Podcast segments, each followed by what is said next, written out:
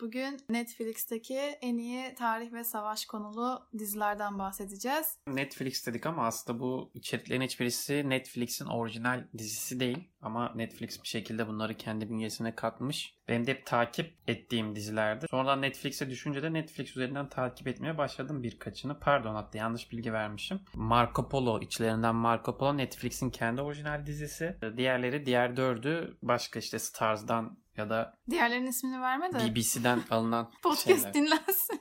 Evet. Şimdi burada başlangıç dizimiz Vikings olacak. Vikingler.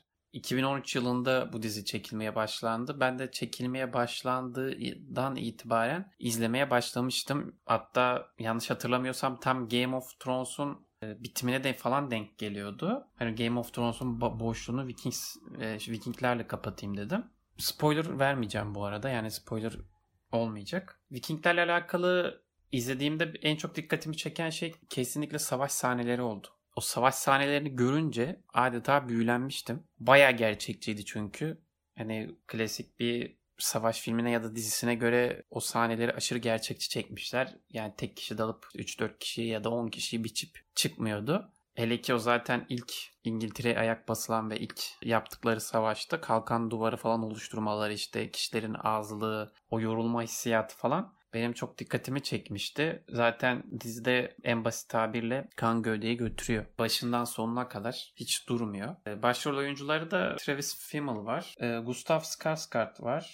Catherine Winnick var. Ee, Vikingler adından da anlaşılacağı gibi 700 yıllardaki, 800 yıllardaki yani 7. 8. yüzyıldaki Vikinglerin istilasını anlatıyor İngiltere'yi. Hani tarihi background'undan bakarsak bazı noktalar tarihsel gerçekliğe bağlı kalmışlar. Bazı noktalarda kalmamışlar. Vikinglerin gözünden anlatılıyor. Gerçekliğe bağlı kalmadıkları noktalarda sagaya bağlı kalmışlar. Bu Viking sagası hatta. Ragnar Lothbrok'un hikayesini anlatıyor. Vikingler işte İngiltere'yi nasıl yağmalamaya karar verdi. İlk başta işte o gemileri falan nasıl yaptılar. Çünkü kuzeyden İngiltere'ye doğru İskandinavya'dan, Danimarka'dan, Norveç'ten aşağı doğru nasıl indiler. O pusulayı nasıl İngiltere'yi gösterecek şekilde ayarladılar falan. Dizide bunların hepsini veriyor. Viking kültürünü de bize yakından tanıtan bir dizi. Bununla birlikte İngilizlerin o dönemki siyasi ve coğrafi yapısını da bize çok güzel bir şekilde anlatıyor. Zaten dizi bir yerden sonra bu iki tarafın etkileşimiyle geçiyor. Ee, savaş sahneleri çok iyi ama diyaloglar da çok iyi. Öyle savaştıralım olsun bitsine getirmemişler. Özellikle İngiliz kralı Wessex kralı yanlış hatırlamıyorum Wessex'ti evet. Vikinglerin kralı Ragnar Lothbrok arasındaki muhabbet çok iyi. Çok çok sarıyor yani ikisinin bir araya geldiği fazla gelmiyorlar ama bir araya geldiklerindeki muhabbet çok sarıyor. Dizinin bir metinsel derinliği de var. Öyle boş bir dizi değil. Öyle bir anlattın ki gerçekten şu an açıp izleyesim geldi ya. Aynen. Böyle boş bir savaş dizisi değil. Son sezonlara doğru işte biraz bozuyor dediler. Bence de bozdu.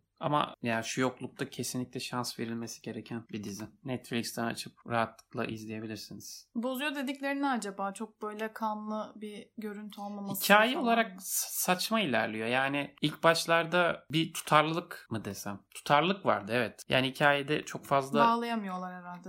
Aynen öyle, aynen öyle. Yani bir yerde mantıklı bir şekilde giderken son sezonlara doğru saçmalamaya başladılar. O hikaye şey yapmıyor. Yani seni içine çekmedi. Veremediler o duyguyu. Olsun yine de izlenir diyelim. Gayet ilgi çekiciymiş. İkinci dizi The Last Kingdom. Bunu da yayınlanmaya başladı. Tarihten itibaren izliyorum. 2015'te yayına girmişti. Bu sene dördüncü sezonu bitti. The Last Kingdom'da kitaptan uyarlama ve Vikinglerde anlatılanın bu sefer İngiliz gözünden anlatıyor bize. The Last Kingdom'da da Ragnar var.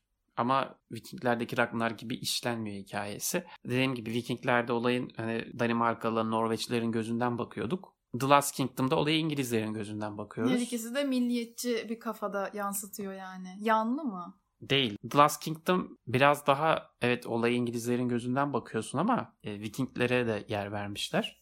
Başrollerde Alexander Draymond var. Draymond var. Utrecht'i canlandırıyor. Onun haricinde Einhard var. Father Peder Beyokka'yı canlandırıyor. Onun haricinde bildiğimiz çok isim yok. Hani ara ara konuk olan bilinen isimler var ama 4. sezona kadar. Başlangıç için bildiğimiz çok fazla isim yok. Vikinglerden aşağı kalır yanı yok. Onun kadar iyi değil ama aşağı kalır yanı yok. O bakımdan oldukça tatmin edici yine.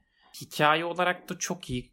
Yani konu başlangıç olarak da çok iyi. Dediğim gibi Ragnar var işte Vikinglerde olan Ivar var, Ubbe var. Hepsi var. Ama çok farklı şekilde işlenmiş. Saga olduğu için tabi bu gerçek bir hikayeye dayanmadığı için kendilerine göre uyarlamışlar. Sen bu dizideki kostüm ve dekoru da Vikinglere göre daha çok beğenmiştin galiba. Evet. Bundaki kostüm ve dekor şeyleri bence oradan daha başarılı. Bir tık daha iyi. Çok da iyi değil. İkisi de çok iyi. Ama bunda biraz daha iyi gibi geldi bana. Ee, ama The Last Kingdom'ın şöyle büyük bir günahı var. Kendini çok fazla tekrar ediyor sezon boyunca. Yani sezon boyunca tekrar ediyor. Sezonlarda da kendini tekrar ediyor. Birinci sezonda hikaye arkı nasıl başlayıp gelişiyorsa ikinci sezonda da aynı oluyor. Üçüncü sezonda da aynı oluyor. Dördüncü sezonda da aynı oluyor. O biraz sıkıcı. Yani izlerken evet şimdi kahramanımızın başına şu gelecek. Evet şimdi tökezleyecek. Evet şimdi tekrar kalkacak. Evet sonlara doğru bir daha tökezleyecek. Evet en sonunda tekrar kalkacak olayını aynı işlemişler.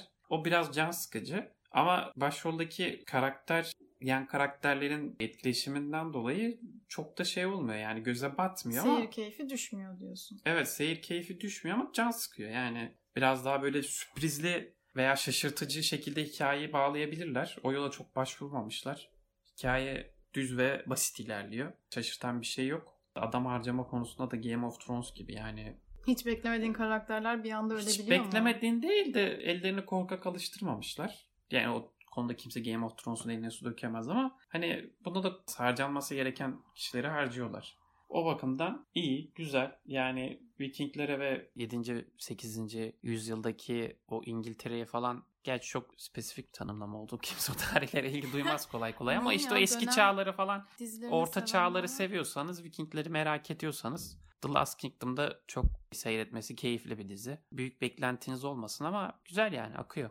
O zaman sıradaki dizimize geçelim. Evet Black Sails tam bir korsan dizisi. Başrollerinde Toby Stephens var, Luke Arnold var. Birisi Captain Flint rolünde, diğeri John Silver. Yanlış hatırlamıyorsam bu da bir kitaptan uyarlama Hazine Adası diye. Bu da 2014-2017 yılları arasında yayınlanmıştı. Toplam 4 sezon. Korsan dizisi ve denizde geçmesine rağmen savaş sahnesi veya işte vurdulu kırdılı sahneler çok fazla yoktu dizide. Hani ben baştan sona kan görmek istiyorum, işte insanlar birbirini bitsin istiyorum diye izleme izlerseniz biraz hayal kırıklığı olur. Ama hikaye diğerlerine göre çok daha iyi burada. Sağlam bir hikayesi var. Bir alt metni var vermek istedikleri ve 3. sezonda muhteşem bir sürpriz yani twist yapıyorlar. O benim çok hoşuma gitmişti. Bayağı şaşırmıştım yani çünkü hep şey diye diyorsunuz ya ne olur ne olur falan ne olacak ya işte sıkıcı veya Ne e, yapabilirler ki? Evet ne yapabilirler ki falan diye gidiyor ama bir anda çat diye patlatıyorlar olayı. Genel olarak seyir zevki açısından karakterler çok iyi. Çok iyi yazılmış. Efsane yazılmış. Hiç boş karakter yok gibiydi. Peki bir şey soracağım. Bu korsanlar gerçekten tarihte yaşamış olan korsanlar mı? Gerçek karakterler mi? Bazıları gerçek yani spoiler vermek istemiyorum ama yani bazı korsanları ve tarihte bildiğimiz korsanlar. Çünkü sen mesela bir diziyi izlerken işte ne olursa olsun o Mindhunter da olabilir, kurgusal bir şey de olabilir. Hani sen hep girip bakıyorsun bu kişi gerçek mi? Ama romandan uyarlandığı için bazıları da gerçek değil ama içlerinde gerçek olanlar vardı hatırlıyorum onu. Karakterler dedik çok iyi yazılmış dedik. Seyir zevki olarak hep böyle yüksek tempoda gitmiyor. Sizi zaman zaman düşürebilir ve ama bu ne falan diyebilirsiniz. Ama bence 3. sezon o twist'e kadar izlenmeyi hak ediyor. Zaten 4. sezonda da bir diziyi bitirdiler. Gayet başarılı bence. Böyle çok savaş sahnesi beklemeden kendinizi ona göre, beklentinizi ona göre ayarlarsanız acayip keyif alırsınız. Zaten denizde geçmesi önemli bir kısmının işte korsanlar falan, Karayip korsanlarından dolayı bayağı da bir İlgimiz. bu tip ilgimiz var aynen. Sizi tatmin eder oldukça. O zaman dördüncü dizimize geçelim. Netflix'in orijinal kendi dizisi sanırım bu. Evet, Marco Polo Netflix'in orijinal dizisi 2014-2016 yılları arasında yayınlandı. İki sezon ve sonra Netflix tarafından iptal edildi. Neden? Ratingleri mi düşükmüş? Büyük ihtimal onu çok araştırmadım da yani ratingde büyük ihtimal istedikleri şey alamadılar. Başrollerinde Lorenzo Rishmil ve Benedict Wong var. Wong şeyden bilirsiniz Avengers'tan. Avengers Infinity War ve Endgame'de de Wong karakterini canlandırmıştı. Doctor Strange'in yancısı rolünde. Yani Marco Polo adı üstünde Marco Polo'yu anlatıyor.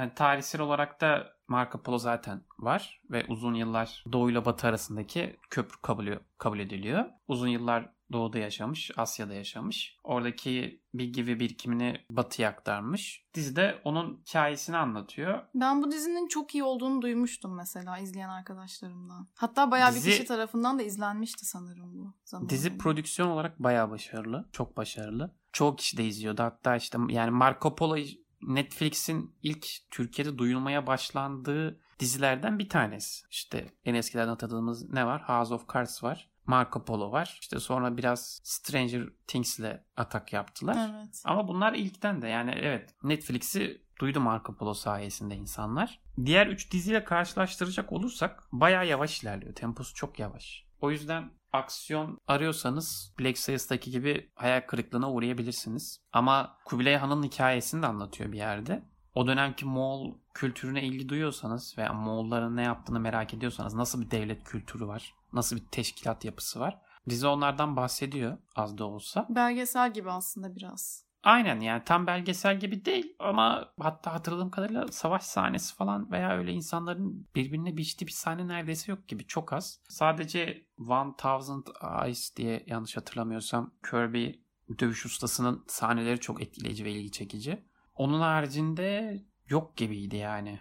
Ama hikaye olarak kendini izletiyor ve merak ettiriyor. Dizideki karakterler de çok başarılı. Yani izlenir bence. Moğolları ilgi çekici. Güzel anlatmışlar. İnsan izlerken aa falan oluyor. Törelerini, yaşam aynen öyle, aynen şekillerini. öyle, aynen öyle. Gayet Peki bir şey soracağım. E, ikinci sezondan sonra iptal edildiyse bunu nasıl bağladılar yani? Sonu tatmin edici miydi senin için? değildi. Havada mı bıraktılar yani? Biraz. Ya havada kaldı şimdi şöyle bir şey var. Dizide zaten çok yavaş ilerlediği için belli bir amaç yoktu gibi dizide. E aslında dizinin şeyi belli bir noktaya varmak değil. Hmm. Anlatmak ne olduğunu. O yüzden havada kaldı da diyemeyiz. Zaten olanları anlattığı için havada kalan bir şey yok. Sana bir şey vaat etmiyordu zaten. Karakterler gayet gri, beyaz veya siyah yok. O yüzden bir amaç da yoktu dizide. Son dizi Geldik son diziye. Evet son dizi hakkında aslında konuşacak çok fazla bir şey yok büyük ihtimal. Çünkü herkes biliyor zaten. Aynen, herkes, biliyor ve herkes izlemiş. izlemiştir. Ben konuşmak bile iki istedim. sezonu izledim bak düşün. Evet Spartaküs.